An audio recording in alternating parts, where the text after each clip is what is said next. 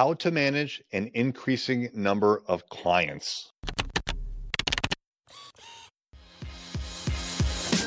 Hey there, I'm Eric Olson. And I'm Kevin Daisy. Join us on our journey to building a $100 million company.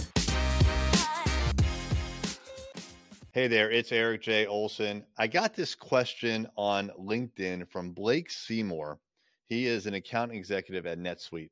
And in particular, what he asked was when it comes to scaling a business, how do you manage the increased volume of clients for maintaining the relationship, tracking and following project deadlines, ensuring clients are receiving what they paid for, invoicing, P&L, et cetera?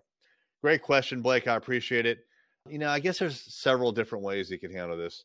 One is, you know, quite frankly, what uh, I think a lot of companies do is they do nothing. So, what I mean by that is as they continue to bring on more and more clients, they don't take any action to try to resolve the problem. And it can get worse and worse over time to the point where either they start losing accounts because of that, start losing business because of that, or they just they're forced to take some sort of action. So if they're forced to take some sort of action, what actions could they take? Well, frankly, the easy way out in a situation like that is to hire someone else to help out with the customer relationship.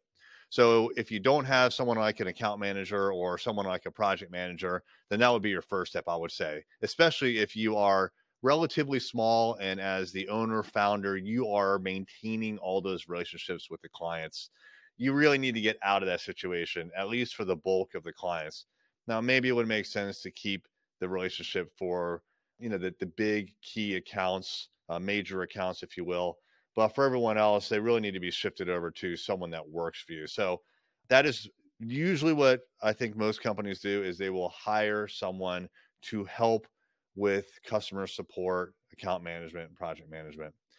The other way that you can kind of figure this out and adjust your company for this is to create systems that will scale as your company grows. So, what I mean by this is systems that will monitor things like how frequently you communicate with each one of your customers. So that is something that we did here recently at Array Digital. Actually, I say recently, but it's been, oh gosh, it's been at least six months, maybe even a year at this point. But we recently modified it. So it's just fresh in my mind. Well, we took our client list, every one of our clients, and we knew that we weren't contacting them quite as much as we needed to. Now, clearly, or certainly, if they contacted us, we would respond. So they were hearing back from us, but we weren't initiating a lot of the conversation. And so we took our client list and we said, all right, everybody needs to be contacted at least once a month.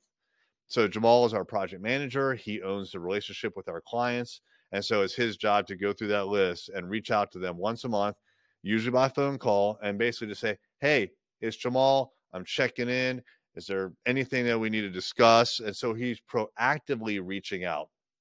Now, there's other clients where we have monthly meetings with them every single month. So he doesn't need to do anything special for them. But the ones that we don't reach out to or don't have these recurring meetings with, he has to reach out to. We did modify it recently because some of our clients, especially the ones where you know we they don't need a whole lot of hand holding from us as an example, if we built a website, their website's fine. If they need a change, they'll let us know. We don't need to ask them every single month, do you need a change?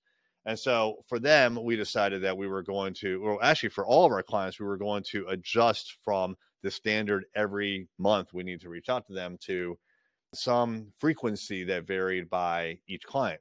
So as an example, if it's um, you know, one of our VIP clients, then once a week.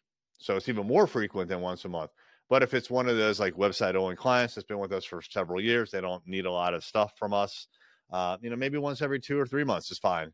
But we do want to make sure that we reach out to them. So I think that's really kind of the three ways that people will account for increasing client load is one, really just do nothing and hope for the best, but things will probably break. Two, hire your way out of the problem. Three is install systems that will help you. And actually, I'll throw in a fourth one, which is a combination of number two and three. So they'll hire people and they'll put systems in place. I would say that is optimal. it's really actually best if you could have more systems than people from your perspective as the company owner and founder.